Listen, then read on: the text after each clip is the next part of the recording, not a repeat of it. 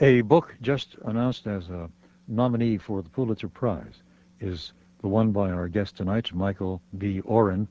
The title of the new book is Six Days of War, June 1967, and the Making of the Modern Middle East. And of course, that is the case. The 67 war, which you detail here in uh, absolutely riveting, um, uh, with riveting information. In fact, the detail is overwhelming, uh, but totally understandable, and uh, I've rarely read a history of a war that makes it all so vivid and so real, and also examines the larger ramifications of that war mm-hmm. after it was over, as well as the causes of the war before they took to arms.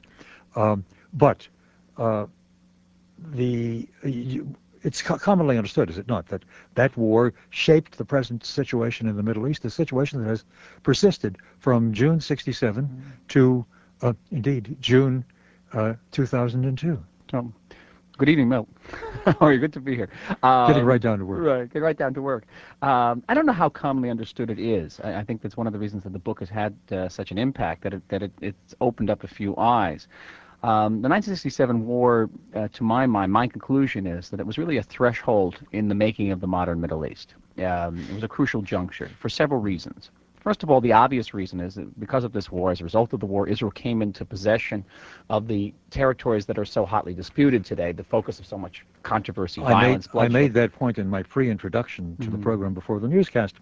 Uh, the Gaza Strip before 67 uh, was part of the Sinai area of Egypt. It was under a separate military administration. But it was Egyptian. It was uh, under Egyptian uh, control. Control, and of course the West Bank, where the Palestinians are, was part of Jordan, then called Transjordan. It was no, it was, was actually Jordan annexed the West Bank. Yeah. In December, uh, it occupied the West Bank in December 1948. It, it, annexed it formally in April 1950, but that annexation was only recognized by two countries in the world, by Britain and by Pakistan. The United States never recognized Jordan yeah. as an annexation. But the, the people Bank. who lived there recognized Jordan because they Jordan have a lot of choice. No. Exactly, and even the Golan Heights, which is still occupied by Israel, was part uh, of Syria. Was proper. part of Syria. Right. Uh, so nothing really has changed on the map since '67.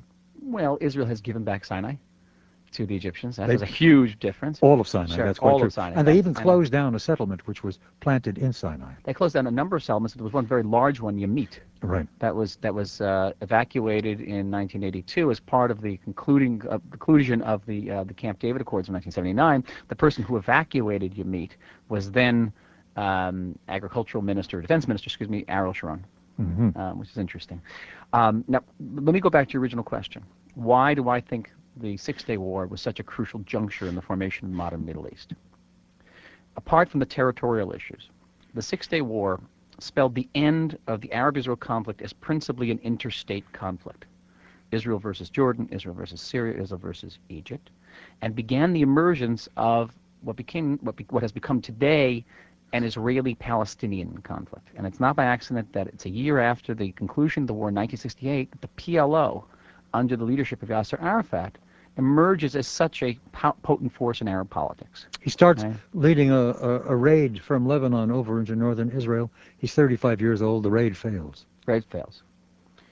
Uh, but that was when he was the head of Al-Fatah. In 1968, yeah. Al-Fatah becomes part of, of the PLO. The PLO had been created in 1964 by Nasser, basically as a shadow organization for, for, for Nasser's interests in the Arab world. The, the, Al-Fatah takes it over with Arafat, and then it becomes this powerful force in the Arab world. So that's one direct result of the Six Day War.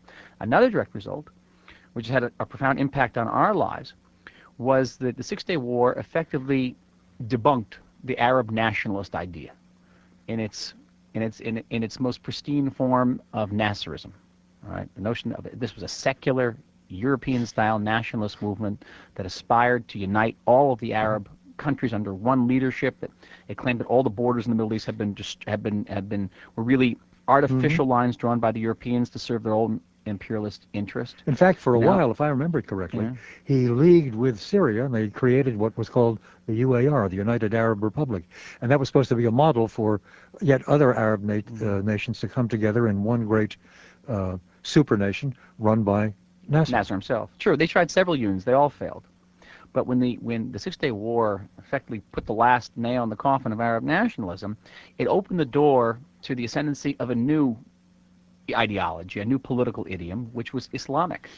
All right, and that this is, a, is an impact that, that, that, has really directly affected our lives both in the region you and say Islamic, it. but uh, Islam was given full credit and full deference in the days before that by Nasser and all the others. They were all Muslim. They were all Muslim, and yet they, they took the Arab component of Middle Eastern identity, of Arab identity, and gave it preference. By the way, the Muslims condemn that. That's actually a, a mm-hmm. sacrilege in Islamic terms.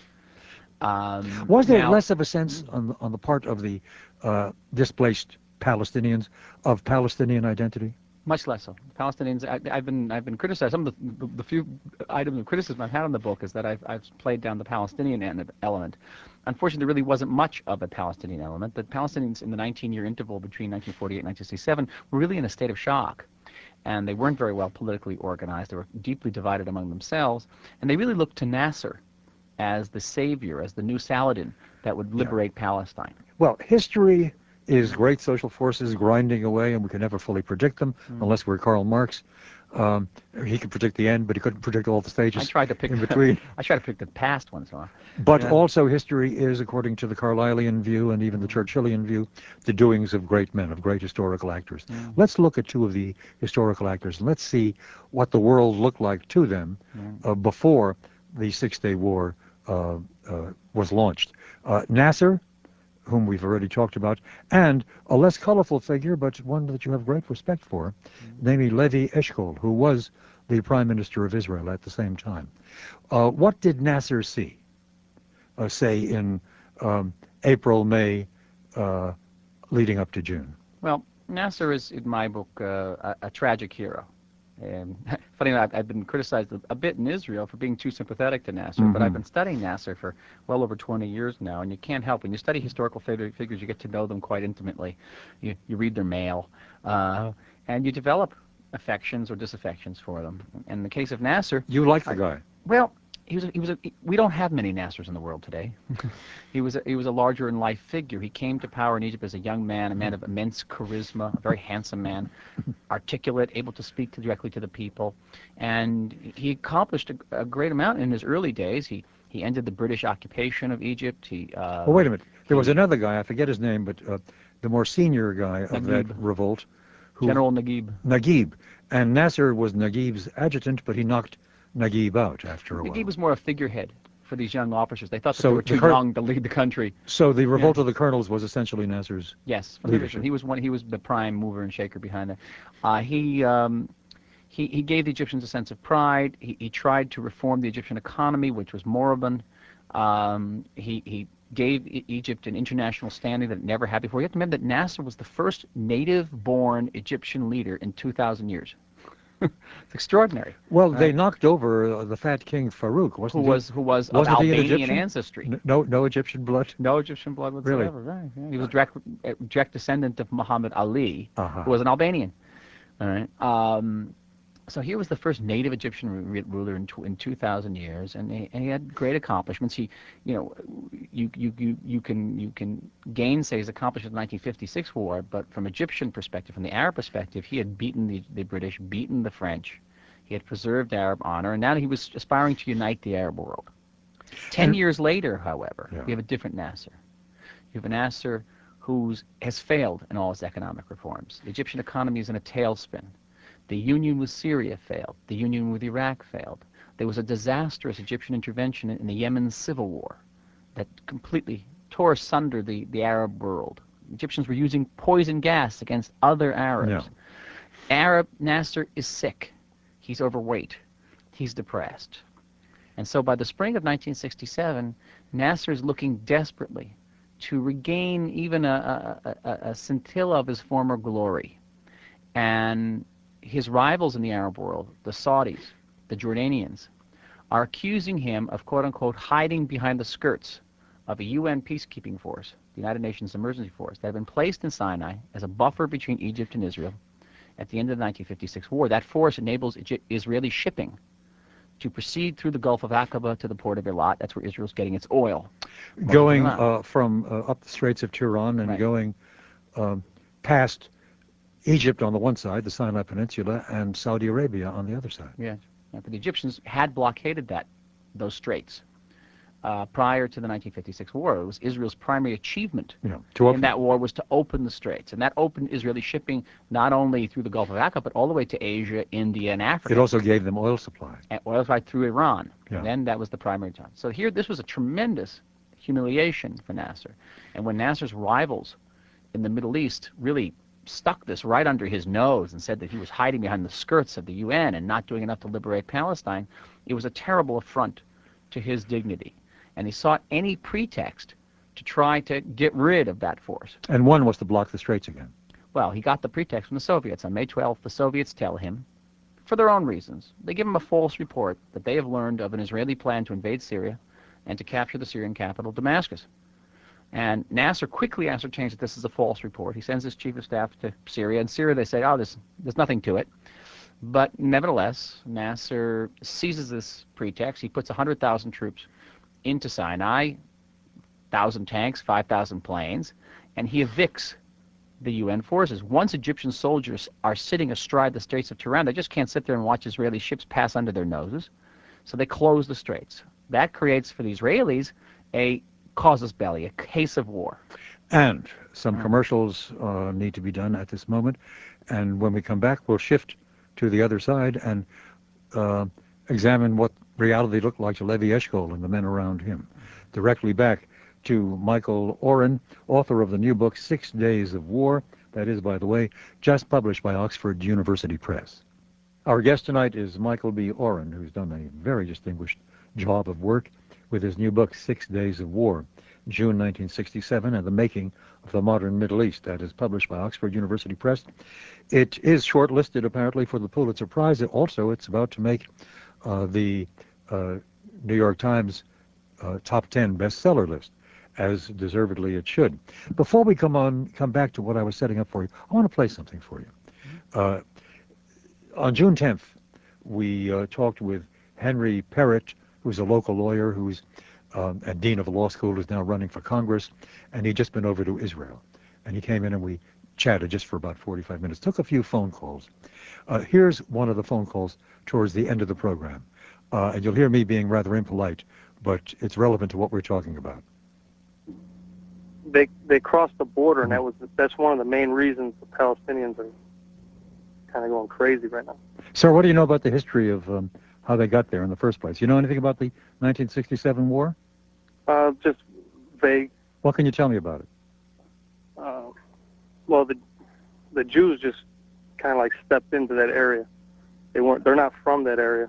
They're like trespassers. No. They they were the ones that first started uh, terrorism over there. Is that a fact? Yes. Uh, how long have you felt this way? Uh, since I knew about it. Yeah, well, uh, you don't know what the 1967 war was about. You don't realize that Israel was for the fourth time invaded by Arab forces and that they responded uh, with a counter assault, which did, in fact, break the barriers and uh, get them into the West Bank area, which they occupied for a while, but then they withdrew. You're not aware of any of this, are you? Uh, no. No. Well, then the question is, uh, what degree of sophistication is required for intelligent conversation on these issues? I was a little severe and and and school teacherish, which after all is what I do in real life. Mm. But um, he's at the far end of ignorance. Uh, but a, lot of people are quite ignorant, aren't they? I encounter people who are educated. I encounter American Jewish leaders Oh. who have come to me and said, "What was that Palestinian state that Israel occupied in 1967?"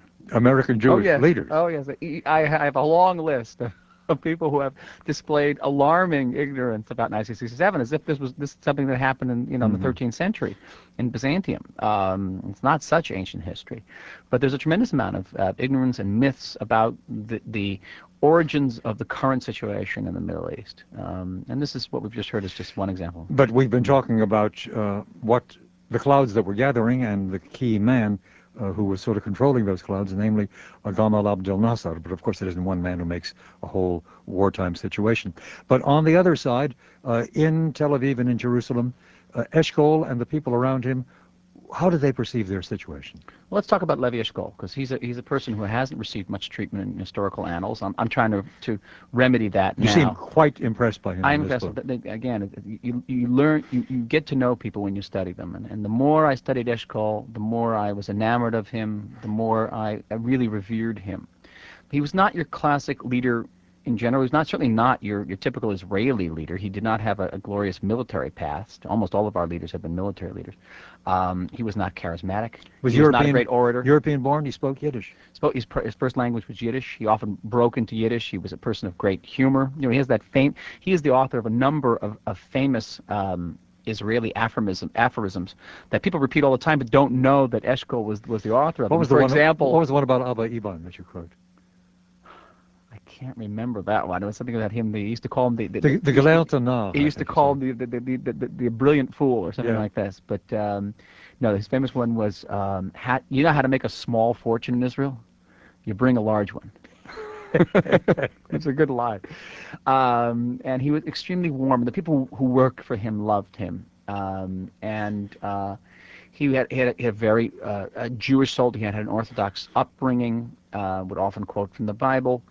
But he also was a man with a great grasp of realpolitik, a man of prudence, a man of restraint, a man of wisdom and sagacity. And uh, when when when Egypt, when when Nasser seized on this false Russian report and put his army into Sinai, uh, a few days later, the, the generals of the of the Israeli army, and these were big generals, Ariel Sharon, Yitzhak Rabin, Ezer Weizmann, come to Eshkol and say, if we wait, the Egyptians are going to dig in, eventually going to attack us, and they're going to destroy us. Mhm. They started digging 14,000 graves in Tel Aviv National Park because they, they were convinced that Egypt would use this. If Egypt was using poison gas on Arabs, they'd certainly use it on Jews. These were men who also had the trauma of the Holocaust in their minds, the trauma of the 1948 war, Israel's costliest war, in the back of their minds. The Israeli public was a traumatized public. There were huge demonstrations against Eshkol. Mothers and wives of, of reserve soldiers were protesting, why doesn't Eshkol go to war? And Eshkol came back to all of his critics in the government, in the army, in the public, and said, we must wait. We have to wait, even though there are grave dangers involved, because we have to convince the world in general, and America in particular, that Israel has done everything to avoid this war, that Israel has exhausted all its diplomatic options before going to war. And he stood, here's this man, no great general, no great charismatic figure, in front of this mountain of opposition, and he didn't give a millimeter. And after the war, his position was vindicated. You know, you know who Rechavam Ze'evi was, commonly known as Gandhi. Mm-hmm. He was the minister of tourism, the right-wing minister of tourism, who was assassinated by Yeah, Palestinian quite government early recently. this. Yeah, quite recently. I interviewed him a week before his murder. I interviewed him because in 1967 he was the deputy chief of operations of the Israeli Defense Forces. And since the chief of operations was Ezer Weizmann, who was an Air Force officer who never had been in a tank in his life, Ze'evi was really the man who designed the war on, on the ground. And I asked Ze'evi about Eshkol. How, what was his perception of him? Ze'evi, who was a man who, you know, didn't admit mistakes easily, leaned back in his chair and sighed. He said, everybody was wrong, and Eshkol was right. Yeah. And I think that just about sums it up. Uh, as part of the uh, lead up to the war, Mm-hmm. You cover this, of course, you present this in the book as you present just about obviously every significant aspect of the lead up and then of the waging of the war itself. But just before it all begins, Eshkol sends his new foreign minister, Abba Eban, uh, to see de Gaulle in Paris, uh, then to see Wilson in London, and finally to see Lyndon Johnson uh, in Washington. Right. He gets the real cold shoulder from de Gaulle, and in the past the French had been leagued with Israel and were sort of supplying them with a good deal of military equipment. In fact, they fight that war basically with French equipment, as I remember. Not with American equipment. Yeah, Right. but uh, de Gaulle tells him in essence, uh, "We're no longer interested in you. Right, we switched sides. We switch sides. Ah, Uh, the French. Our future lies with the Arabs." Ah, the French. Yeah, Right. Wilson, Wilson is sort of pro-Israeli, but Right. nothing much comes of it. And when he gets to Washington, Johnson has the heavy burden of the Vietnam War on him. Essentially, the Americans tell him, well, there's little we can do for you. We're so bogged down in Vietnam. They even came up with a plan for breaking the Egyptian blockade by mobilizing an international maritime convoy Um, and it's drawn from 28 nations. And the idea was if the Egyptians fired on the convoy, then the U.S. Sixth Fleet, positioned in the eastern Mediterranean, would strike back at the Egyptians.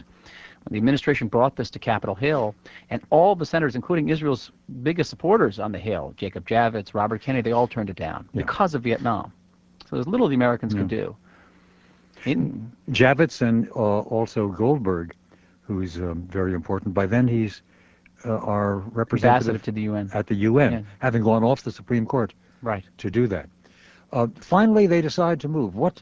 Uh, June 5th is the first day, is it not? It is. What decides them to go? Well, there were a couple of milestones in the decision. Um, the continued Arab buildup.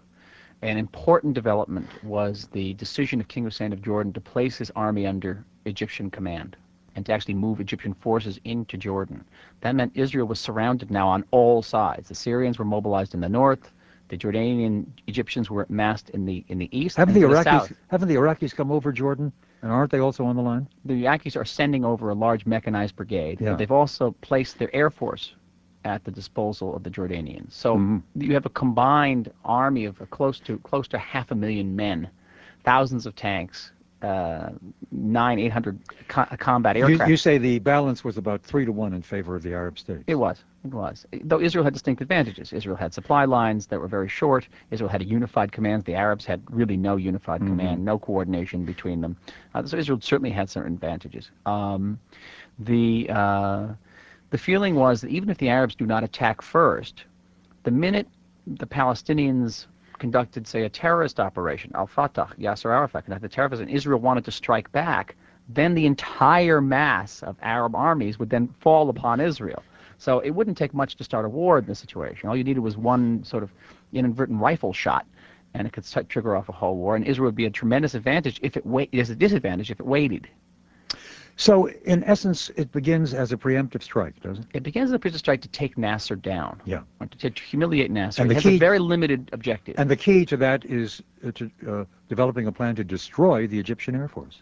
It was known as Operation Focus in Hebrew. It was an extraordinarily daring plan. Uh, I compared it in the book to a Hail Mary play in, in football, but only. American readers will understand that. When we come to translate this into Hebrew, I don't know how I'm going to translate it. they go out over the Mediterranean and then But they sent all of their planes, the entire Air Force, with the exception of eight planes that were left behind to guard the skies over Tel Aviv and Haifa. They sent all these planes out in the morning. They catch the Egyptians in between patrols. The Egyptian air- uh, pilots are having coffee. The, Is- the Israelis had exquisite uh, intelligence about the Egyptian Air Force. They knew where every plane was. They knew the name of every pilot. They even knew the voices of the pilots. I was amazed to learn from your book that one of their informants was the masseur to, to Gamal Abdel Nasser. Is that right? There were a number of forces. I couldn't, to this day, the precise identity of Israel's sources in Egypt in 1967 are not known. You've got another guy that you, you talk about who was a Jewish uh, survivor of the Holocaust Mm. who gets into Egypt uh, and represents himself as a Nazi. As an ex-Nazi, Wolfgang Lotz, yeah. And he's on the ground for quite some time with military connections, Yes. picking up intelligence about the disposition of air power and, and other things. I think that they were off. I think that the sources were even better than that. I, I interviewed Moti Hod, the, the, the the person who commanded the Israeli Air Force in Mhm. 1967, and I asked him. He said they had real-time intelligence about the Egyptian Air Force, and I said, "Okay, who are they?" He said, "No way, not going to tell you." Um, Well, that means they had some Egyptians who were. they probably had some Egyptians, to tell you the truth, and, Who- and those they had- Egyptians are either alive, are still alive today, or their families are alive today, and they won't disclose it. Uh, Uh, Weizmann, who later on is very important in Israeli politics and for a while serves as president of Mhm. Israel, um, he was. What was his role in the assault on June 5th? he he had a he didn't he had a marginal role. His his major role was he was when he his previous uh, position prior to becoming commander of operations, operations chief for the army, was as head of the air force. And as head of the air force, he was the architect of this Operation Focus, Yeah. which is really in in in, in the annals of aerial warfare. Uh, probably the most successful, most daring, most ambitious plan ever mounted. Um, so great credit goes to to uh, to Ezra Weizmann. During the war, he did he played a, very much a peripheral role, um, and the and, and the and the operation succeeds exceeds even the wildest Israeli expectations it- by almost hundred percent. Um, We need to ask. There's a destruction of a good portion, better than half of the Egyptian Air Force on that first day, in the first hour. in the first hour. This is a six days war. Uh, we can't do each of the six days in full and proper Yeah. detail, though you can get all of that full and proper detail from this wonderfully readable book by Michael Oren. I've got to pause for some commercials which are overdue. then I will ask you to do an heroic feat to take five minutes with me, not interrupting you at all, to kind of quickly outline how the war played itself out over those uh, My pleasure. over those days. Because then what I want to come to necessarily is the present situation, and um, um, how the past has led to a, a time which uh, has been very troublesome, very difficult, and which one hopes will finally enter into some new phases leading towards resolution. Uh, we'll proceed with all of that with Michael Oren after these words. And my invitation or and or challenge to Michael Oren, author of Six Days of War, is to give me uh, those six days in five minutes. Uh, and I'll stay out of it completely. You're going to time me? Take us through, yeah. okay. You're on. All right. I think the important thing is to remember that, the, that what later became the Six Day War was originally conceived by the Israelis as a two day war, as a 48 hour limited, really surgical strike designed to break the stranglehold around around Israel by uh, by uh, attacking the Egyptian army, by neutralizing the Egyptian air force, and by destroying the first of three Egyptian defense lines in Sinai. That's all And nothing to do with the Gaza Strip, no taking the entire Sinai Peninsula, no taking the uh, the Golan Heights, no seizing the West Bank, no entering or liberating the old city of Jerusalem. None of that was on the cards. In fact, there were strict instructions not to do that. How that 48 hours then blossomed and snowballed into the Six-Day War, in which Israel ultimately more than tripled its size, is a great story, and that's basically what the book is about. Um, uh, but let's see if I can do it, um, as they say in the Talmud, on one foot. Okay. Simply put, Israel it, it succeeds, exceeds its expectations in the battle with Egypt on the first day of the war, June 5th. The Air Force is completely neutralized very, very quickly. The Israeli forces break through already that first defense line in the first day and find themselves getting ahead of their own contingency plans. Uh, the generals actually have to pause in the desert to, to draw plans in the sand to figure out how the army is going to do this. The Egyptian army collapses. Nobody anticipated it. A general retreat is called the Egyptian army, and suddenly the Egyptian army is streaming, tens of thousands of men along the roads, so much so that Israeli armor has to sort of weave its way through Egyptian forces to get in front of them, to block them. An extraordinary scene. Now, the Jordanian army, you recall, had been placed under Egyptian command. And in their in the, the Jordanian uh, Egyptian commander of the Jordanian army, General Riyad, receives false information from Cairo. Cairo tells him that the situation on the battlefield is exactly the opposite of the way it is. That in fact the Israeli air force has been destroyed, and that the Egyptian army is advancing up the West Bank and will soon enter southern Jerusalem. So General Riyad opens a, a massive front on the Israeli side, begins to make advances into West Jerusalem. And Israel, after much hesitation, Israel on the morning of June 5th had sent a secret message to King Hussein telling him to stay out of the war, that nothing would happen to him if he did. All of a sudden, Israel finds itself the victim of an offensive on its very sensitive eastern front. This is where Israel is only eight miles wide. And uh, quickly, Israel uh, responds with the limited forces it had on that front. It actually brings paratroopers up from the Sinai to the battle for Jerusalem. These are the, the paratroopers who eventually will take the old city and uh, and the famous pictures, you know, along the Wailing Wall on the on the western wall. Um, by the is, uh, Jordanians had opened fire from the city of Jenin. It's always in the news today. I know you're interested in what's happening today with long tom guns on on Tel Aviv, and Israel had sent an armored column to silence those guns and eventually they beat the Jordanians uh, so severely that the Jordanian army also collapsed. So almost by implosion, Israel finds itself being sucked into the West Bank as it follows the retreating Jordanians across the Jordan River or up to the Jordan River, so that by the morning of June 7th, Israel has, has essentially conquered most of the West Bank. It has surrounded the old city of Jerusalem, and now there's just a decision whether to go into the old city of Jerusalem. One of the interesting revelations of the book was that, that, the Israeli government didn't leap at that opportunity, uh, but rather deliberated at length about it because they were afraid that if the is if this Jewish army entered the old city, then the Christian world would be a severe backlash, particularly from the Vatican, because of the, the Christian holy sites there. And Levi Eshkol, in another act, I think, of, of, great daring and prudence, sent a secret message to King Hussein saying that if, if, he, if he would retake control of his own army, get rid of the Egyptian commanders, if he would engage in a peace process with Israel, Israel would not take the old city of Jerusalem. And Hussein never answered that message. So on the afternoon of June of June 7th, the Israeli paratroopers entered the old city, and that concluded basically the fighting on the eastern front. On the northern front, the Golan Heights, on the morning of June 5th, uh, the Syrian guns atop the, atop the Golan Heights um, launched a or unleashed a massive uh, artillery barrage uh, across the Galilee. Syrian planes also attacked Israeli cities. Um, and Israel decided not to respond. Uh, the orders again held that since Israel was already engaged on one front and then soon on a second front, it did not want a third front.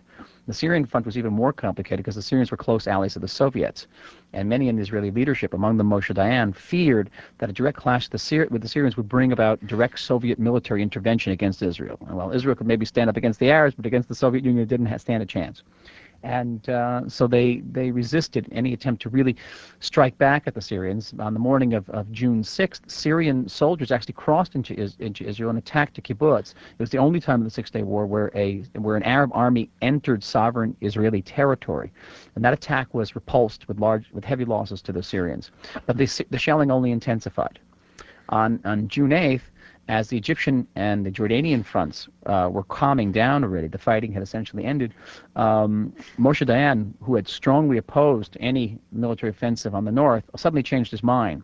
He received an intelligence report, as it turned out, a false intelligence report that the Syrian army had broken and was in retreat. In fact, it was digging in very deep. Um, he hadn't anticipated that, this, that the Egyptian and Jordanian fronts would stabilize so quickly.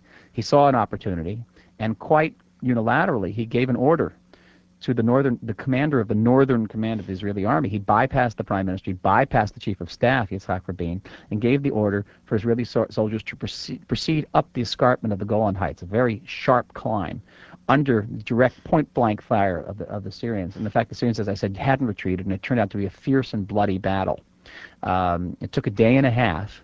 Uh, by June 10th, by the afternoon of June 10th, Israel sat astride a Israeli soldier sat astride a natural boundary of volcanic peaks that separated the Golan Heights from the from the Damascus plateau, and that's where the border remains to this day. There you have it. No, five Be- beautifully uh, and effectively recounted. Thank you. But for all the rich detail, it's I'm happy to direct our listeners to this utterly readable book, Six Mm. Days of War, uh, by Michael B. Oren, which, as I said before, is published by Oxford University Press.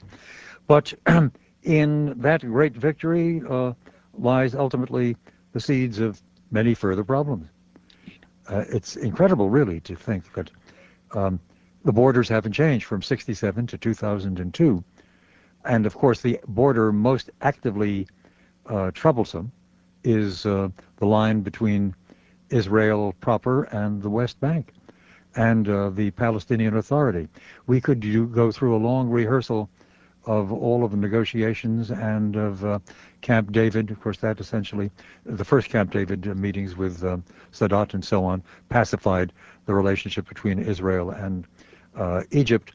But um, more recently, um, there's been uh, a peace treaty with Jordan.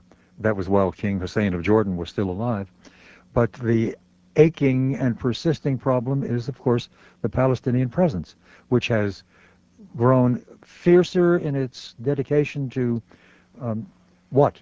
To gaining full independence and um, standing clear of any and eliminating any Israeli occupation of the West Bank areas, or is there real intention after all these years, as certainly is the avowed in, uh, intention of the Islamic radical groups who pursue the Palestinian cause, namely Hamas, Hezbollah, Islamic Jihad, and possibly even the military arm of Al-Fatah, uh, the aim to, if not drive the Jews into the sea, at least disestablish the Jewish state of Israel. Uh, that seems to be what the Palestinians are committed to and what they are dedicated to. Well, let me first say that, that you're absolutely right, that the West Bank is qualitatively different, West Bank and Gaza are qualitatively different than the other areas captured by Israel in the Six-Day War. There was almost, there was negligible population in the Sinai Peninsula, uh, and on the Golan Heights, the, the indigenous population there picked up and fled before Israeli soldiers even arrived on the Golan Heights. Actually, an order went out not to harm the, the, the not in any way um, to settle the, uh, disturb the native population. I might have population there, mentioned, of course- they, they, they ran. I might have mentioned the Gaza Strip, which Yeah. uh, is occupi- wh- which is also part of the au- quasi-autonomous Palestinian realm, but uh, is separated from the body of the West Bank. separated by, by the state of Israel. Yeah. There's a big wedge between them. Um, on June 19, 1967, the Israeli government voted um, to return all the Sinai Peninsula and all the Golan Heights to Egypt and Syria, respectively, in return for full peace treaties. At the same time, the Israeli government, this is in the summer of 1967, uh, embarked on a secret initiative to canvass 80 West Bank Palestinian leaders about the possibility of accepting a Palestinian autonomous entity that could lead potential, potentially to a Palestinian independent state. This is in 1967. Now, the Egyptians and the Syrians turned down the Israeli offer. They met at Khartoum in Sudan at the end of the summer, and they passed the, the infamous or famous, however you look at it, three no's no peace, no negotiations, no recognition of Israel. The, the reaction of the Palestinian notables was more nuanced. They told the Israelis that yes, they'd like to accept autonomy, that yes, they'd love to be independent, but if they signed any treaty with Israel, that they would be killed. And Arafat and Al-Fatah, Al-Fatah were one of the agents of that of that threat, and so they could not enter into that type of arrangement with the Israelis.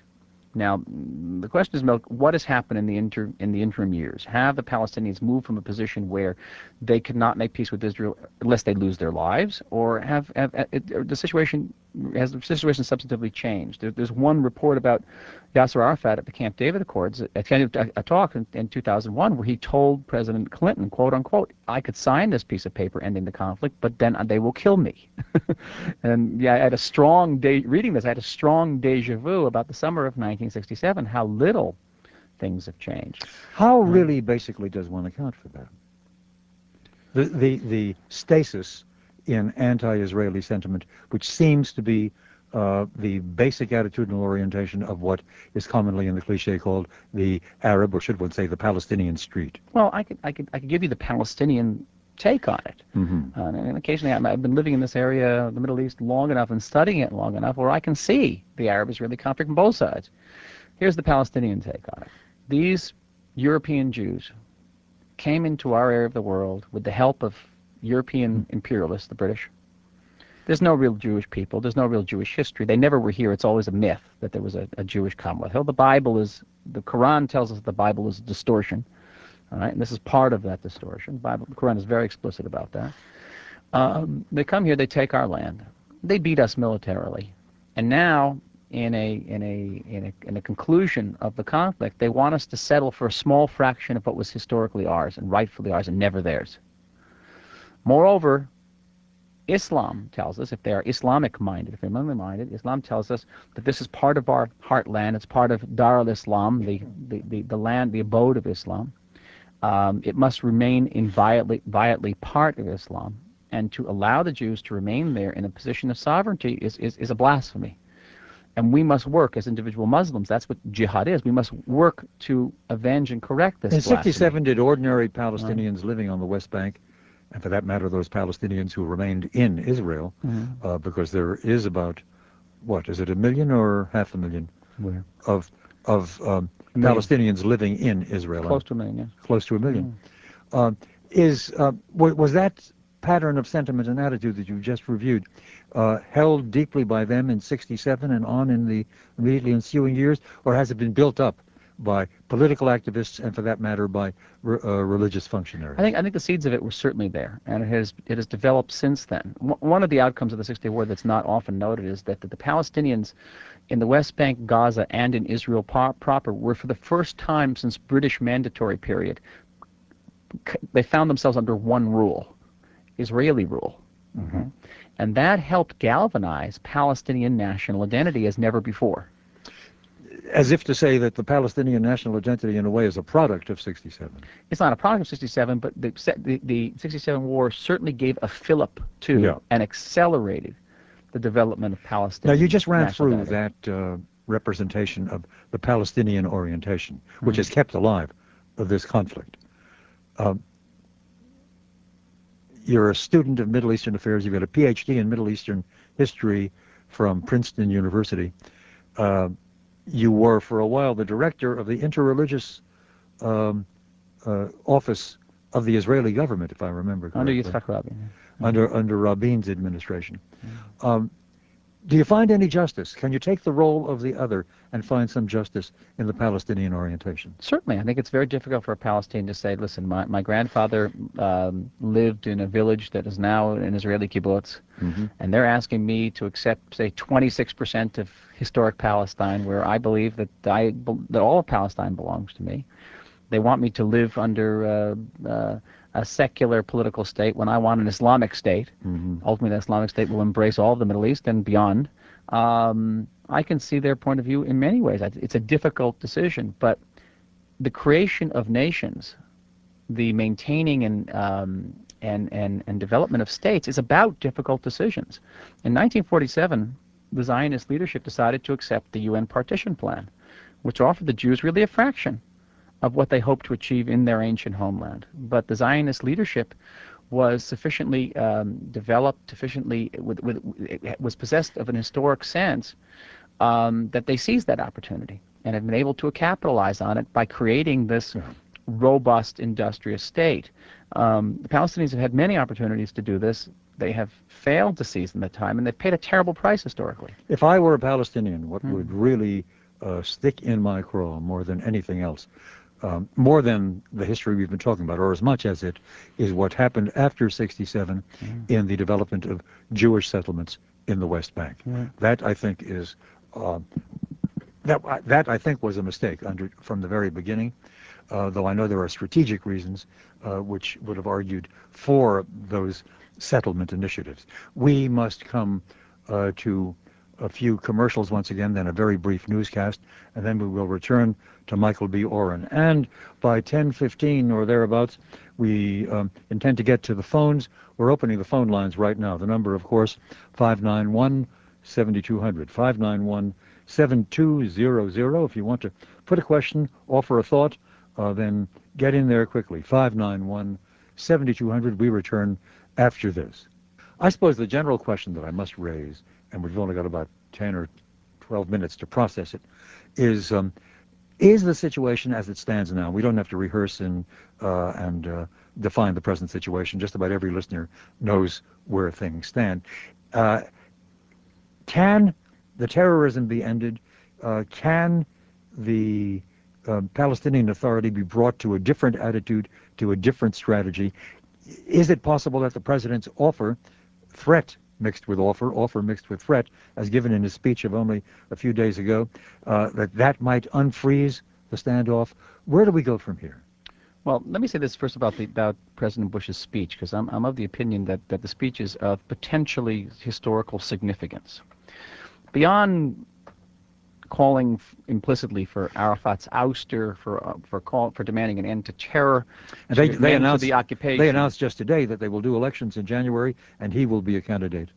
Mm-hmm. That is Arafat will that be. They yeah. they meaning the Palestinians announced. Yeah. yeah. At the same time, the United States announced that they have evidence that Arafat wrote a check for twenty thousand dollars for the people who blew up that bus last week in Jerusalem that killed mm-hmm. 20, 20 people. Um, beyond this this call for Arafat's ouster, the, the, the end of the occupation, and end to terror, the, the Bush's speech provides a or represents a radical departure from nearly 60 years of American diplomacy in the Middle East. If I can define that, I can summarize it as Americans, since the creation of the State of Israel, since the late 40s, early 50s, have proceeded along the assumption that you could take an Israeli leader and drag an Arab leader into a room with him and somehow browbeat them into signing a piece of paper, and then you could throw a little money at them, both of them, to make it feel better, and that somehow this piece of paper is going to translate into peace in the Middle East. Uh, you, you, understand what I'm talking about. We're talking about Camp David. We're talking about the sure. Oslo programs. Yeah. He's in the secret, the secret peace initiatives of the 1950s. The Alpha mm and the mm-hmm. Gamma program was precisely that. Is and it the present program Uh, or potential program of the same order.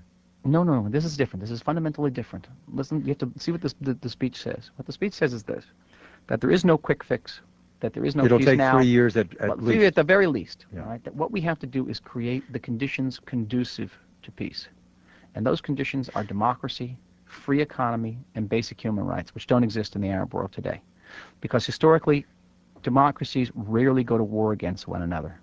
Right? You create a, a, middle class with economic interests in peace, in stability that you don't have. Uh, you, ca- you create accountable, transparent governments that you do not have now. And this is a very mature approach to Middle East peacemaking. No more of, you know, there, there was that tendency of many administrations, and certainly the previous administration was particularly uh, susceptible to this, of, of wanting to get a, a, wanting to get a good photo op on the White House lawn. Or at Camp David or Camp David, or get a Nobel Peace Prize. And, and, and I think that the, the administration has adopted a very um, patient and, and, prudent policy, and I, I think it's only practical. Think, think about it for a second. If you were an Arab living in the Arab world and you're some corrupt dictator who lords over you and doesn't give you any rights, signs a piece of paper with the Israelis, why should you give it any legitimacy? You don't even give legitimacy to the man right. who signed, but how do you paper. get from here to there? Obviously, ah. Arafat and his cabal are in strong control, and uh, there is no major opposing and more democratic uh, elite, uh, potential elite, mm. waiting in the wings that can somehow persuade them to give up their power in Ramallah. So how do you, uh, how do how do the Palestinians who might want to adapt to this invitation from Bush possibly move from here on? Well, there's certainly a problem that the people who are in control have all the guns, but we forget. And power flows we tend to from forget the here in this country that, that, Arafat has 40,000 men under arms. Mm-hmm. His police force. His police force, a pristine force. It hasn't been involved in the fighting at all or, or only only tangentially. Yesterday, four or five of these policemen were killed, but that, that's a, a, very small number. This is this is a force that he keeps in reserve. If he wanted to use that force to suppress Hamas, to suppress uh, Islamic Jihad and the terrorists, he would. He could. He could do easily do it. And you, uh, you think that force could do the job? It could do the job. You have to have the national will to, to give it the order to do the job. You'd have that to is kill, what, you'd have to kill members of Hamas and Hezbollah? He'd have some, to have a civil war. In some sizable let, number, you, yeah. I, let me give you Mike about it. I, I think we, we talked about this earlier, that in history, in the process of nation building, many nations go through civil strife, as there are, counter, there are contending centers of power. In this country, um, Americans endured it between 1861 and 1865. Okay, and under the leadership of Abraham Lincoln, this country emerged as a united nation that survives to this day and leads the world. But without that type of leadership, without making that historic decision, there were plenty of people during Lincoln's time, McClellan, for example, who would, would have made peace with the Confederacy, would, would have accepted the fact that the United States was dissolved as a nation. Lincoln refused. In Israeli history, we had Ben Gurion, who stood up to the Jewish underground organizations, to the Irgun of Menachem Begin, and actually fired on them. They fired on the ship, the Altalena, the supply ship that was bringing in arms to the Irgun. And that was an essential step, a painful step, a traumatic step, but an essential step on the road to nation building. Arafat has consistently, adamantly refused to take that step. And it's the, it's the greatest failing for him. And, uh, and the results have been, have been, have been tragic indeed. He, he uh, now the Palestinians are have been given an opportunity that I don't think has been presented to any people anywhere in history. But one of the key elements in, in, the opportunity as offered is and get rid of Arafat. Though his name wasn't used by the by the president, it's clear that he was saying in effect this leadership, not merely Arafat, but the mm. guys around him, uh, is corrupt and uh, and doesn't really want peace. You've got to you've got to supplant this leadership and bring in a new elite. Well, I think it's it's a bitter pill for the Palestinians to, to swallow to have some other country come along and tell you who you're going to be your leader. It's a difficult pill to swallow. But the Americans are following a policy that, that has been acceptable throughout uh, international history, uh, through uh, the, the, history of international affairs. It's a policy that America follows. It follows about Korea, well, many other North Korea. You know a lot of Palestinians, and you're over uh, the line very often. I know, and mm-hmm. you interviewed many Palestinians for this book, 6 mm-hmm. Days of War. Do you know of enough people of uh, of uh, intellect and force and political ambition who might compose an alternative elite who would accept the president's invitation and begin to exert themselves in politics within the Palestinian area so that we can get that new Palestinian democracy uh, into operation within two or three years? It's difficult to quantify in numbers. Uh, uh, there are people there who have a vision of two states living side by side. Can you name any? Well, Mohammed Dahlan is a possible candidate. He's a, strong man from, from Gaza. There's uh, Jibril Rajoub, another warlord from the Ramallah area. Most of these people are men with divisions, all right? Unlike the Pope, these people have divisions.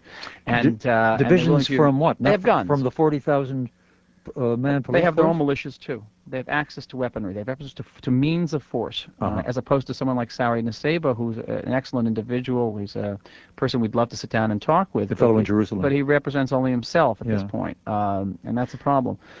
We have, we have, we have, in dealing with the Palestinian people, we, we, we face a number of fundamental difficulties.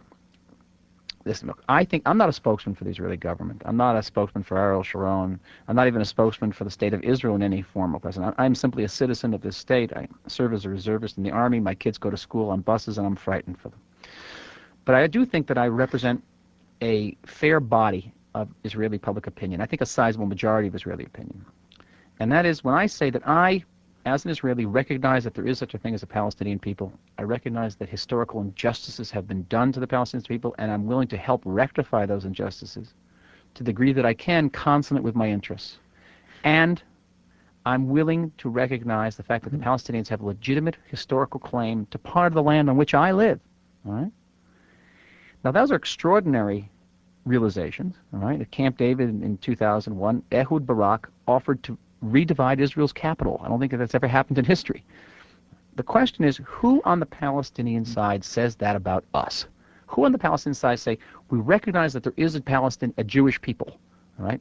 Not Arafat. Arafat never uses the term Jewish people. In front of front, front of, of, of Bill Clinton, he said the Jews never lived in Jerusalem. There's never a temple in Jerusalem. There's no Jewish people. It's an historic myth. How many of them recognize the fact that historic justices have been done to the Jews? The Jews have suffered right, persecution through history. In the Holocaust, there's a tremendous amount of Holocaust denial on the Arab side. And have suffered in the Arab world. And have suffered in the Arab world. And thirdly, recognize that the Jews have a legitimate historical claim to at least part of this land they're willing to separate.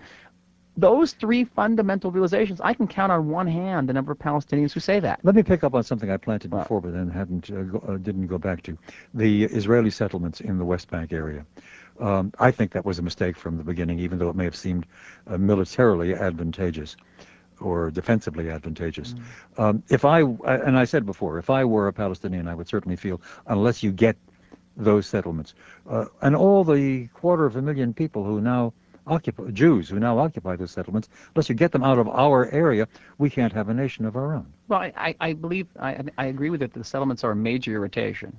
Uh, in certain ways, they were crucial for assuring Israel's security because Israel did not have defensible borders between after 1967. But the, I, I, can understand certainly the Palestinian um, disappointment with anger at the settlement movement.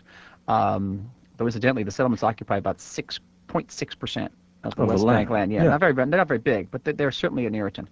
However, again, in 2001, Prime Minister Ehud Barak, then Prime Minister Ehud Barak, offered to move these settlements to consolidate them into two blocks.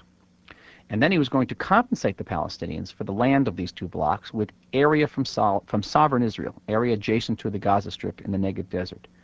Altogether, the Palestinians would have come close to having 100% of the West Bank and Gaza. So the settlement issue was not the major stumbling block in the, in the failure of the Camp David was. The Palestinians said it's not the major stumbling block. The major stumbling block was the existence of the state of Israel. Whether the, whether the Palestinians would return to Israel proper. We go to um, uh, another quick commercial break in just a moment, and then on to the phones. And I will say uh, to our listeners again, we've got some lines taken, but some are still available. If you want to get in to pose a question or offer a thought, um, do by all means call, but do it quickly. 591 7200. 591 7200. If you hit the busy signal, then obviously your best tactic is to call again after we've uh, said goodnight to a prior caller.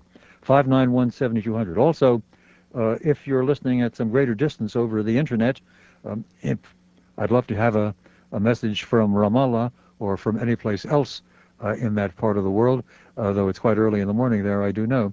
Wherever you are, if you'd like to um, get to us via email, you can do that by um, simply addressing us at extension 720, one word, extension 720, at tribune, T-R-I-B-U-N-E dot com, or 591-7200. The last question I want to put to you um, before we go to the phones, um, can you see a time when can you see this loosening up and somehow really undergoing some significant change? We've had hopes after hopes aroused and never fulfilled. Is is the mix somehow altered now, and is there some potential uh, motility in what has been a frozen situation? I, I, try to remind myself that I'm an optimistic person. It's not always easy. I am uh, heartened by the calls for democratization of Palestinian society, not just from the White House, but from within Palestinian society itself.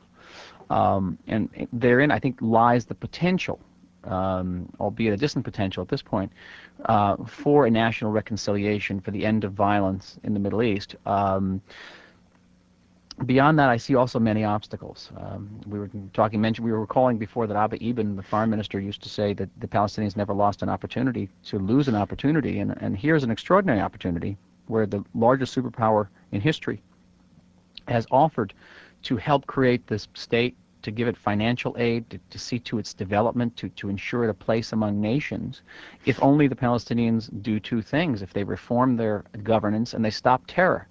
That's, now that's quite an opportunity in my book. I understand it's not, it's not the easiest thing to do to have another power dictate who you're who it's not so much that the, the, United States is dictating who should be the leader of the Palestinians, but who should not. who should not be. Yeah. All right, the Palestinians have to have to make that decision. Arafat is clearly um, involved with terror, has not stood up to terror, um, and the Palestinians have to. He has been a, a, a profoundly corrupt leader who has squandered hundreds of millions of dollars in international aid, uh, siphoned it off to private bank accounts, paid off militiamen and warlords. Just horrible. It's a tragic, tragic situation. Um, they have to make that decision whether this man is going to be their leader just because the Americans say he shouldn't be. Should we vote for him? Is he not still beloved or somehow uh, seen as the charismatic center of their national hopes by most My of the feeling Palestinian that the Palestinians people. are ambivalent about about Arafat. On one hand, he is the father of their national revolution, no question about it. He is the father of national revolution. Uh, on the other hand, there's deep resentment of the corruption of the Palestinian Authority. There's there's people look around the the ruins of their economy and the rubbles of their neighborhood and say, why does this have to be? If Israel essentially offered us everything we were ostensibly demanding uh, two years ago, again, my historical, my perspective is historical. Um, even great leaders outlive their purposes. Right? Churchill is an example. Mm-hmm. Uh, not to compare our Arafat with Churchill, but great leaders, national leaders, do outlive their purposes. Fascinating perspectives and mm-hmm. uh, very significantly and articulately developed both in our conversation and, of course, in the uh, excellent new book, Six Days of War by Michael B. Oren. We'll be going directly to your calls um, and emails too, Michael. 591-7200, the number. Get those calls in quickly, and we will return and on to the phones after this. And we return to our special guest of the evening, Michael B. Oren, O-R-E-N, whose uh, book that we've been drawing from, but we can't do full justice to it in the mere two hours interpolated with commercials that we've got available, whose book is titled Six Days of War, June 1967 and the Making of the Modern Middle East. That's published by Oxford University Press. It has been universally hailed by all sorts of uh, uh, very significant people. And uh, we will, indeed, the lead endorsement is by Ehud Barak, the former uh, Prime Minister of Israel. Uh, we will go directly to the phones. 591 7200, you are on the air. Good evening. Hi, I'm Milt. I'm in Madison, Wisconsin. The last time I talked with you was from Milwaukee 20 years ago. My goodness. So, uh, your radio still lives in your voice, but since then we have email. Uh, I have two comments. First of all, uh, Eshkol's aphorisms. I think it was one in, in one of Tom Segev's books where uh, he describes uh, Eshkol as often saying to people coming into his office, listen, let's start at the end, and if we have time, we'll get to the beginning. yeah, he was a very clever, funny man. I want to talk about history and memory. Uh, that call that you replayed from that ignorant young man yeah. was quite disturbing. Uh, but it's sort of par for the course. Yeah, right. Nobody knows anything before. I must tell you, it's par for the course even when I talked to some of my undergraduate students at the oh, University of Chicago. Absolutely. Uh, I just want to give you this one memory of mine. I'm. Uh, uh I remember very clearly. It was 1967. I was in New York. I was with the New York Times, and I was walking down Fifth Avenue. And I must tell you, I don't know if you, the author here this evening has made this entirely clear, but these were really grave times. There were a couple of days there where, you know, it was, it was really, uh, many people thought that Israel wouldn't make it, that they would be wiped out. And I remember seeing Homer Bigart, a colleague and a twice winner of the Pulitzer Prize, coming up the street, and we stopped and chatted about the latest communiques, about whether there was any good news coming in the final point about history is uh, is that what's disturbing is not only the young people, but the young reporters, and not always the young reporters who leave out that period. It's not. I think it was just within the last year. Uh, Peter Jennings, in a routine description of some event, some incident uh, in the altercation, happened to say, and the Israelis are on land that you know many people think belong to the Palestinians. And he's 62, 61. I'm 68. You think he'd have some more perspective. At least, you know, to complete a story, you would put in the entire perspective. And uh, you find this particularly true among the younger reporters who are 35 or 30 at the BBC as well as American networks who never complete a story. And I'm not just saying it's only uh, the Israelis it probably applies to the arabs and other situations as well. there's no round circle of historical insight. Uh, you're suggesting that uh, most of our press people perhaps beyond a certain uh, age level are not fully up to the job. Yeah, well that's sad, but it's revealed very painfully when you listen. so listen i want to thank you and i hope a lot of people get this book. We thank you for the call sir. Okay. bye-bye. 591 7200 is the number as we go to the next. Hello, you're on the air. Guten Abend. Guten Abend. Ausgesten Ordnung.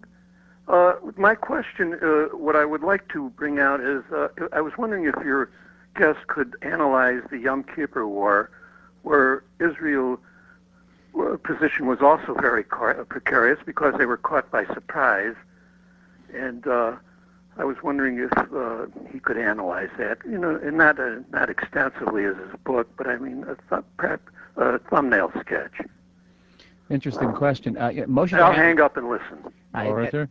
And Moshe Dayan, at the end of the Six Day War, listed the reasons why Israel won the war. Among those reasons were the failure of the Egyptian army to, or Egyptian leaders, to adequately assess Israel's military capabilities and prowess, the failure of the Egyptian army to seize the first strike.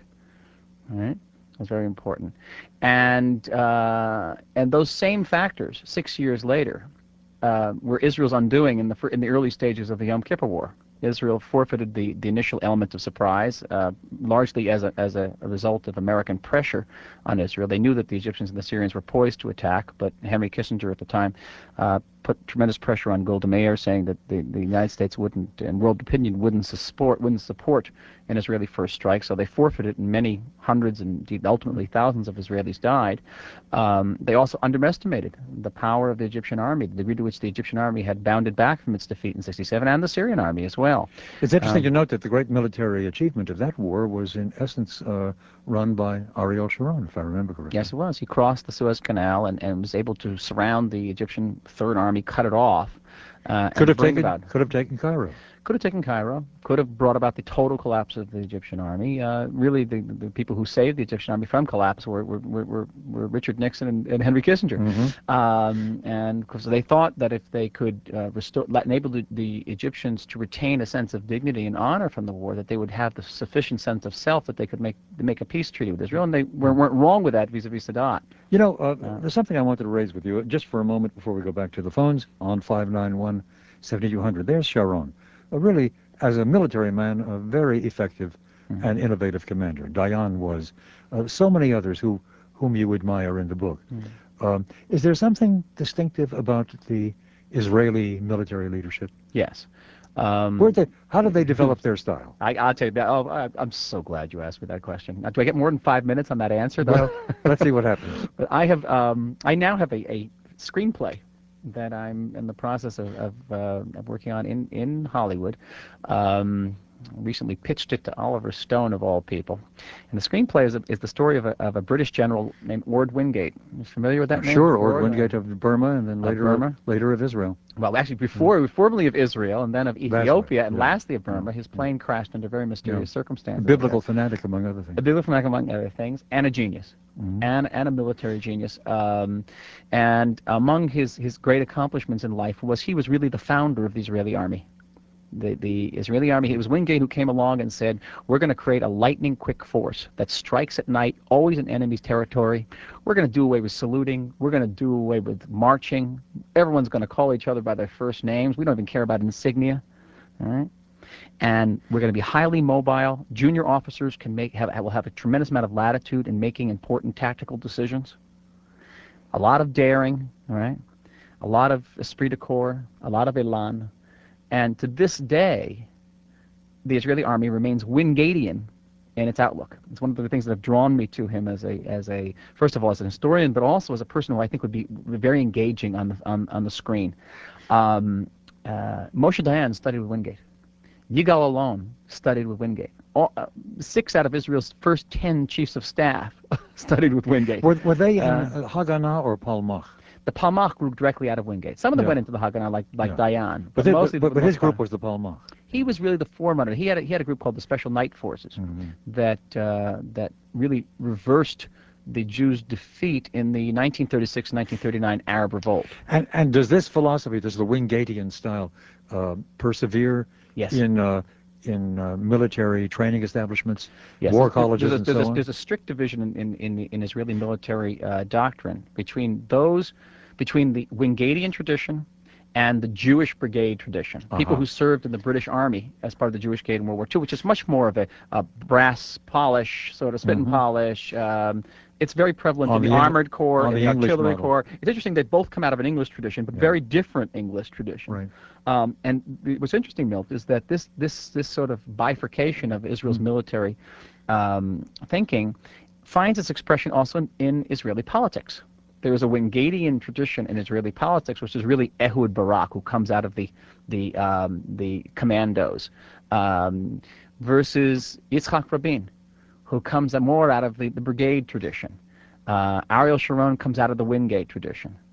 Levi Eshkol came out of the brigade tradition. These are people, as opposed to Barak, strikes quick, right? He goes to Camp David, tries mm-hmm. to end the whole conflict in one sort of master stroke, didn't succeed as opposed to Rabin, who built slowly along a, uh, a, a course.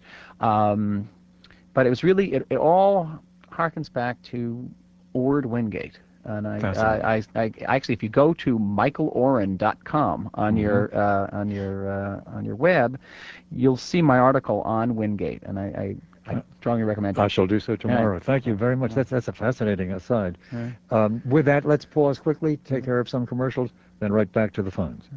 And by the way, on our audio archive, the most recent program we've put up is um, the one we did last week on the new anti-Semitism.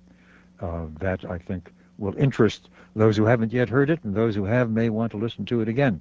You just go to WGNradio.com, and then you go down the left margin where all the so-called talent are listed, and click on my name, and that takes you to our special WG, uh, or special extension 720 site, where you've got access to the audio archive and also to Milt's file, where we put up every day some three or four important articles from the world press, usually bearing upon international relations and other such matters, though one today bears on the art of biography, as you will see when you get to it. We always also put in a musical site drawn from the internet, and I think the one we've got up today is uh, some classical music.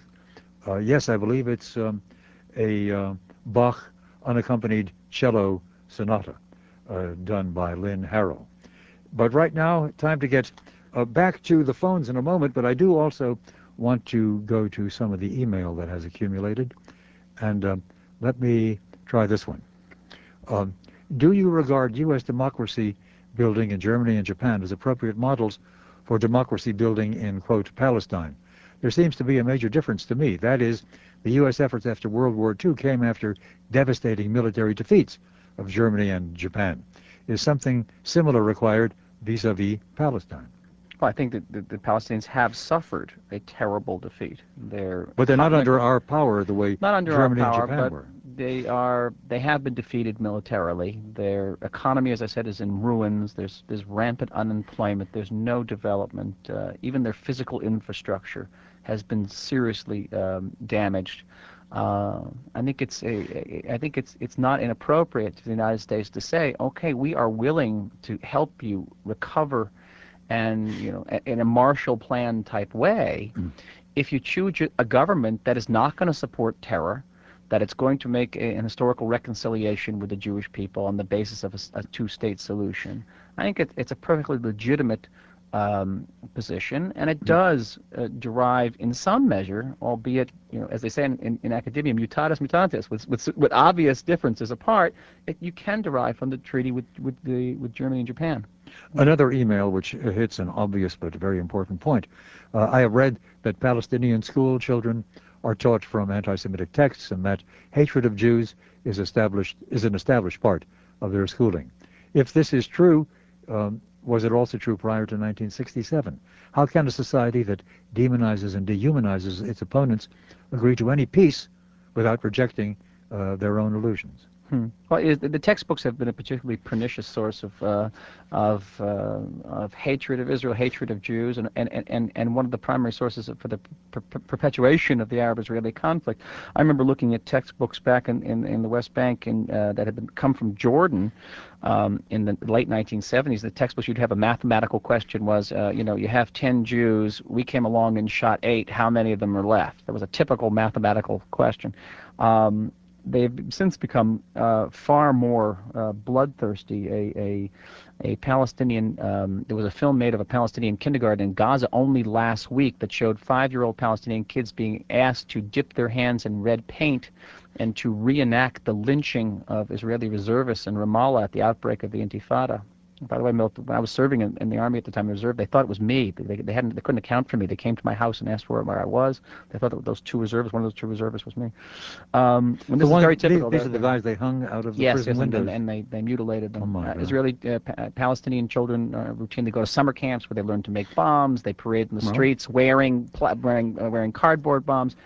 Um, now, in the in the Oslo Accords of 1993, it specifically says that the Palestinian children must be educated for peace, that there be no, no incitement in the textbooks. And this uh, part of Oslo was never applied. There was no accountability, neither from the Israeli side nor from the American side. Um, and now, now the United States is going to condition its future support for the Palestinian Authority and the future Palestinian state on the elimination of incitement from um, from education. But you've got a you've got a few generations which have been socialized along these lines for many years. You don't get over such deep attitudes very easily. No, it would be very very difficult. Yeah. The, 591 7200. Let's go back to the phones. Good evening. You're on the air. Hi, Milt. Yes, sir. Go ahead. Yeah, hi. I'm pretty sure I appreciate you giving me sort of uh, historical perspective there and giving it enough time to develop the the, the point. I'm asking a question. I don't know the answer to this question, but I believe it's still the case that there are still relatively generous tax subsidies for Israelis to move into the West Bank. Isn't that still the case even as of today? I don't know for certain. There were uh, significant benefits offered to Israelis as incentives to live in the West Bank. Well, even there are, let me just finish one other thing, and that is that there are incentives to for Israelis to live in various other places as well, not just the West Bank. For example, if you live in Eilat, you live in a tax-free zone. If you live um, in areas along the border, for example, along the Golan border, you have all sorts of incentives. There are development towns that Israel is trying to save from economic ruins. There are all sorts of incentives. The, the tax structure and the benefit structure in Israel is, is geared, but the, the West Bank settlements are certainly part of it. You're right. And my question is, why is it not possible for the Israeli government, if they're truly interested in peace, and, and you emphasize that the settlements are maybe not the biggest issue, and they're certainly no longer necessary for defense, not at least in the last year or two, why is it not possible for the Israeli government to simply unilaterally declare that they will no longer encourage in any way, financially, simply change the tax structure so that they do not encourage anybody to move into the West Bank? And the unilateral just, just right now today throw that in. Why why if, why not do that as a essentially free cost measure if they're serious about someday getting out? And and I think that's something that uh, a lot of Americans pause. Why still supporting people to move in? They ultimately are going to have to move them back out. It's an interesting, it's an interesting thought, and, and, I tell you, there's a part of me that's very much in favor of that. Um, I, I, would even go a little bit further and say that this would have been a good opportunity to dismantle some of the far-flung settlements in the West Bank around which there is no national consensus, and it could not have been construed by the Palestinians as Jews running under fire from Palestinian arms because they've, they've suffered defeat. But I understand why the Israeli government, and not only Ariel Sharon's government, but Yitzhak Rabin's government and Ehud Barak's government, hesitated to make that, that type of move, and that is that it would be interpreted as the Palestinian by, by Palestinians as saying, okay, terror works. You blow up enough Jews, and they'll stop giving subsidies to to uh, to, to settlements. They'll stop supporting the settlements. They'll let the settlements dry up. Um, and then once you've made that decision to, uh, there's another difficult aspect of it is that once you've made the decision to cut off subsidies to settlements, some of these settlements are vital to Israeli security, and you don't want to uh, undercut their viability as settlements. I'm not, I, and again, I'm not suggesting they cut off any support to what they have now. What I'm suggesting is people to move in in the future, starting at whenever they want to do it, tomorrow, a week Sir, then sir, on, sir, I must no tell you, I'm afraid, move sir, I must tell you, I'm afraid that your signal is breaking up. But Uh, can I can I respond? to I heard please- enough of it though. please do, And that is, yes. I, I think it's I think it's I think I think yours is a constructive idea. I can see merit in it. Um, I've got an email from a listener who says that uh, he or she has gone to michaelboren uh, dot com and uh, doesn't get you, but he also, MichaelOren.com without the B. It's Uh, one word, Michael well, Oren. Well, actually, that's what he says. But in fact, he then gives uh, Uh, that address in uh, uh, in blue, so one can hit it directly. And I hit the one Mhm. that he supplied, and it does, in fact, come to your site. I have it in front of me now. Mhm. So it's michaeloren.com. Right. Um, and we do have here not only stuff about your book, but a number of your. I've just hit the articles uh, link, and you've got a number of articles. And here's the one you were talking about: Ord Wingate, Friend Under Fire. Yes. Is that a book that you did? Actually? It's an article. It's an An article, article. about Wingate um, in my in the Journal of the Shalem Center, Azure, um, Mhm. where I take on some of the revisionist historians. They've attacked Wingate. Uh, Yeah. They attacked any great figure in Zionist history, and uh, I've uh, come to his defense. I've just now brought it up and I'm printing it so that I can read it. But I'm so glad you mentioned the revisionist historians. That was something I Mm. meant to talk with you about, and you've just reminded me. There are all sorts of is- Israeli scholars, I don't know how many, but quite a few, and journalists, who for some time have been arguing essentially, we're here illegitimately, this place really belongs to the Palestinians, Mhm. and they are right and we are wrong, and we have to, and we've been living with fictions for years and years. It rather reminds me of American professors who denounce America all the time. It's very similar. It grows out of a very similar radical tradition from the Yeah. 60s, a, a, a, a revisionist, relativist tradition, um, a deconstructionalist position. Um, and uh, this was, it, it really reached its, its apogee in the mid 90s. It started in the mid 80s um, under, um, under the leadership of uh, Professor Avi Shlaim of Oxford, Ilan Pappé of Haifa, and Benny Morris of um, Lightly of, of Ben Gurion University in the Negev. There, but there are significant differences between these scholars. Avi Shlaim and Ilan Pappé are, are non-Zionist, anti-Zionist. Well, Benny Morris is a Zionist. Do they He's want very the- critical of Israeli policy. Do the most radical of them want the deconstruction of and the abandonment of the Jewish state as Yes, such? yes, yes, yes. That, uh, Ilan Pappé actually s- defines Israeli revisionist history as an attempt to invalidate the, the Zionist idea. And it looks Yeah. forward then to a binational, non, uh, not officially Jewish state. Right, a binational Arab-Jewish state Yeah. uh, in, in the country. Um, and it became the, the revisionist school became very prevalent, very influential in, in universities um, in Great Britain and across North America. Now the, the tide has, has started to turn somewhat. My, my book, which is not a revisionist history, um, is, is, I think is a sign of that times, and the fact that I've been invited to speak in these universities, whereas maybe three, four years ago I haven't been.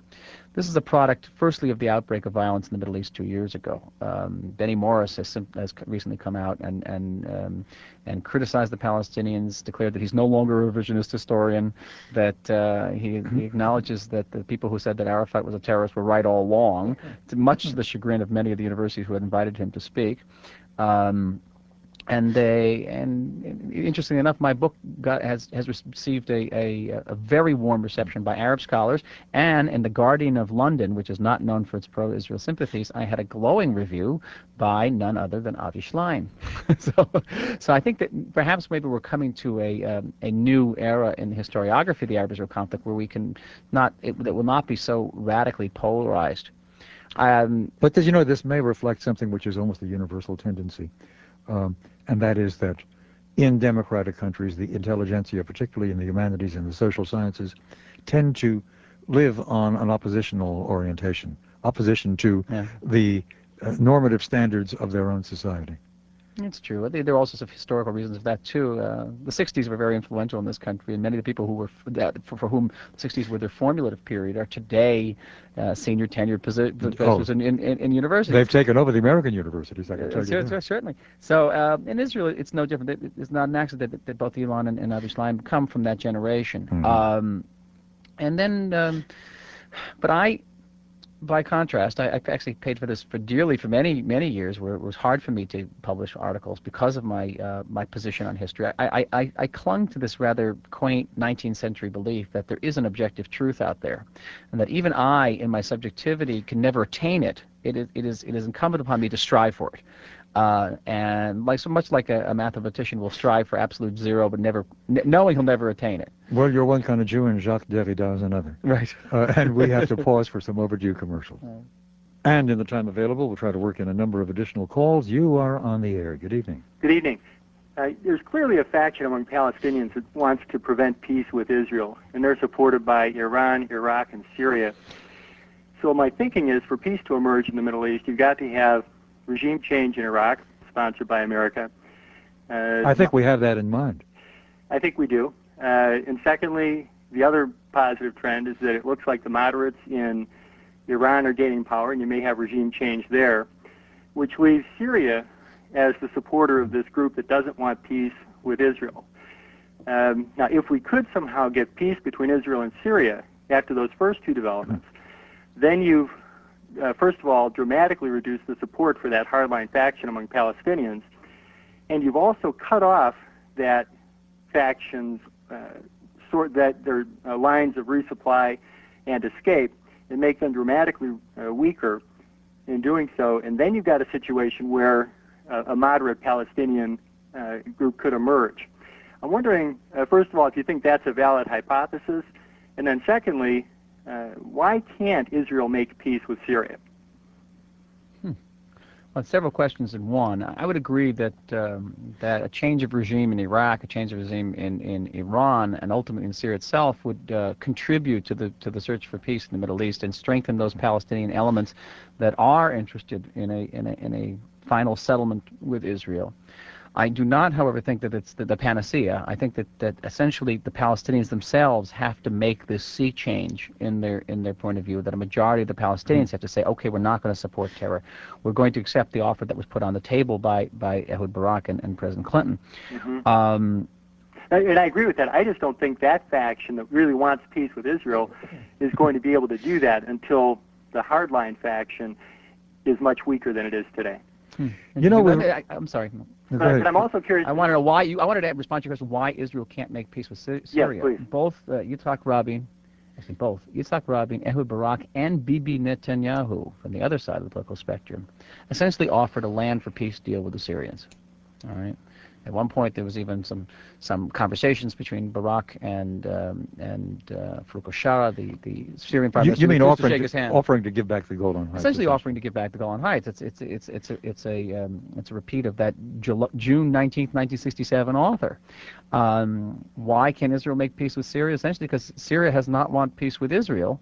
Uh, why Syria doesn't want to make peace with Israel is a very complicated question. It has to do with the nature of the Ba'athist regime in Damascus, which is an Alawite regime representing a, a minority, a 13% 13% minority uh, uh, in, in Syria. It's a hated minority and they they need this conflict as a way to continue uh, to maintain their legitimacy as a as a regime. There's an interesting side note in uh, President Bush's speech of a few days ago, where he pointed to Syria and he said, "Those who are not uh, with us are against us in the search for peace, and Syria must give up its sponsorship and its financial backing of Hezbollah."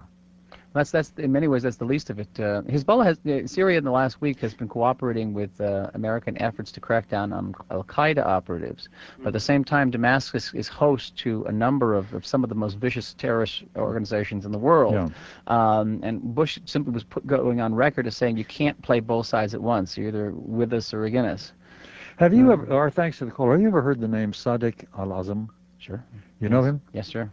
Uh, he, of course, is a. a I've talked to him. He, he, was actually helped me with the research on this book. Did he? yes, Good. he's thanked it. He's thanked it. I think in the acknowledgments. He is, of course, a Syrian uh, intellectual right. at the University of Damascus. Right. He's an old friend of mine from Yale University days. Right. And um, he is one of the major figures in an organization whose name is something like the Society for the Secularization of Islam. Right. Who I believe, don't know about that one, but they, they. Or for secular Islam. They, they argue that there's too much Islamic religious presence uh, seeping into governmental operations, and the sep- they call for a separation essentially of mosque and state. I don't think it has a great future right now in the Middle East. But uh, essentially, that is that is what is the Ba'ath regime has always stood for. Ba'ath is, is a secular movement. Yeah.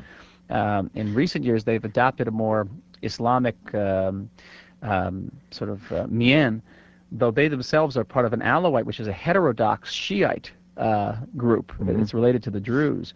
Um, and it's interesting that they've adopted almost a Sunni sort of worldview. Um, but this is for, for political reasons. It's very difficult to talk about secularization in the Arab world. You know, there's no word for secular in Arabic. They had to, they had to come up with a new one. there's no in traditional Arabic. There's no well, word for secular. neologisms will do the work. Will do, right. Uh, we are just about out of time. Um, uh, you enjoy life in Israel? You are an American after all by origin. Uh, enjoy? Wrong word. oh, yeah, put it this way. I, have lived in, in Israel most of my life. My children are Israeli. I have a son in the army in, a, in an elite unit.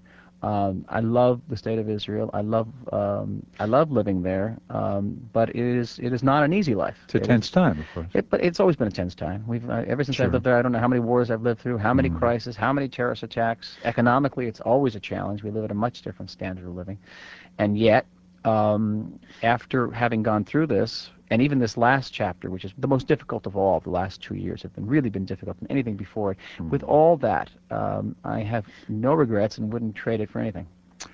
I thank you very much for having joined us. The book by Michael Oren, Six Days of War, is published by Oxford University Press.